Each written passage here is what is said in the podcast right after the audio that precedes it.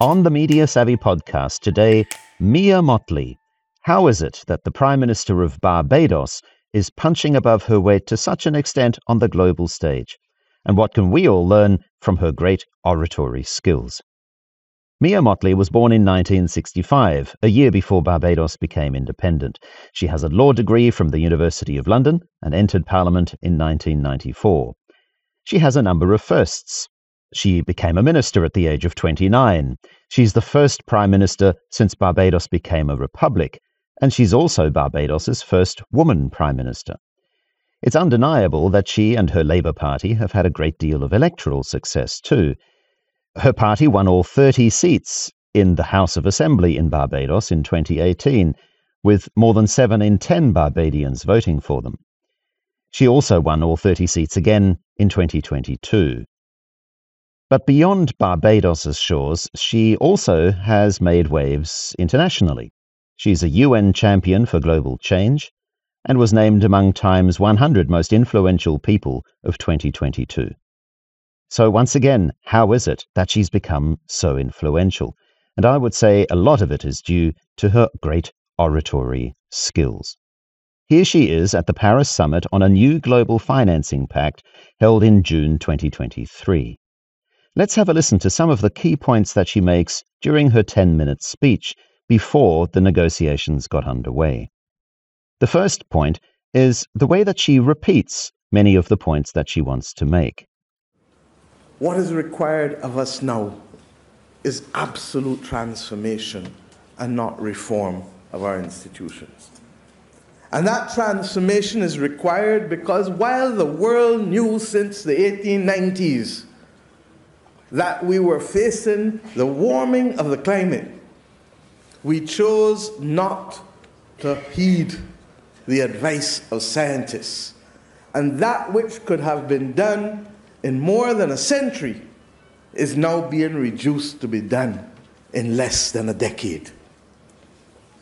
And we speak for a complete transformation of securing the sources of capital.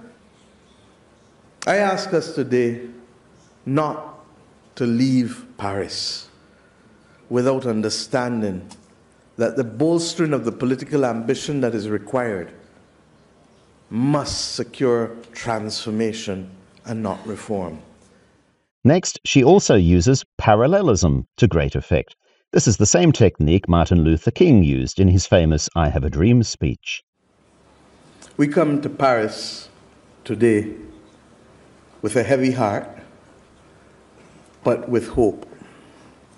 We come to Paris today not to reinforce the divisions of the past, the orders of the past, but we come to Paris to identify the common humanity that we share and the absolute moral imperative to save our planet and to make it livable. Nine months ago, no one was speaking about natural disaster clauses. Now we have people wanting to recognize the wisdom of it because countries do need to pause debt payments if they are going to house and feed people who are victims of a climate crisis. Nine months ago, no one was talking about multilateral development bank reform at scale. And Ajay, the World Bank was not as forceful in its commitment to the crisis of climate as it is now.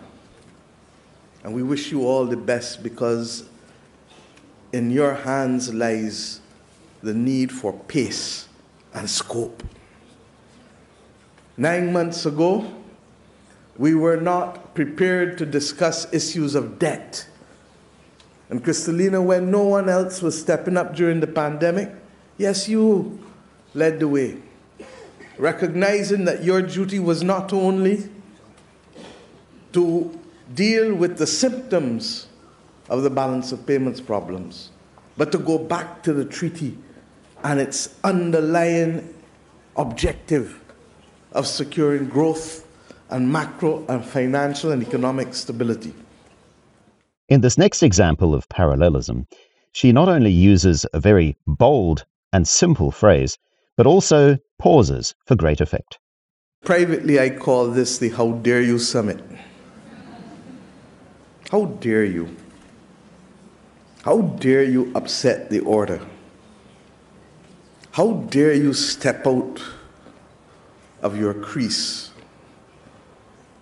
and summon us all to this inflection moment that will determine whether we will have the capacity and the will to bring pace and scope to the problem. Another feature of Mottley's great oratory skills is alliteration.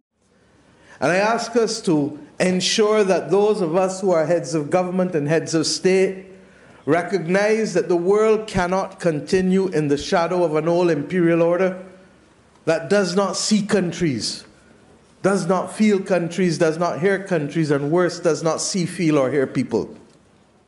In the final parts of her speech, she puts it all together. And I hope that we leave Paris, therefore, not only secure in our determination to protect the planet, to protect the biodiversity, to protect people, but to recognize that if we do not act today at scale, with pace, we will not be able to get there in time to save more people. All up, you can see that Mia Mottley is a great user of great oratory skills. But because these are actually quite easy to identify, uh, quite easy to spot, and therefore quite easy to emulate yourself, there's actually very little standing in the way of you also becoming a great orator.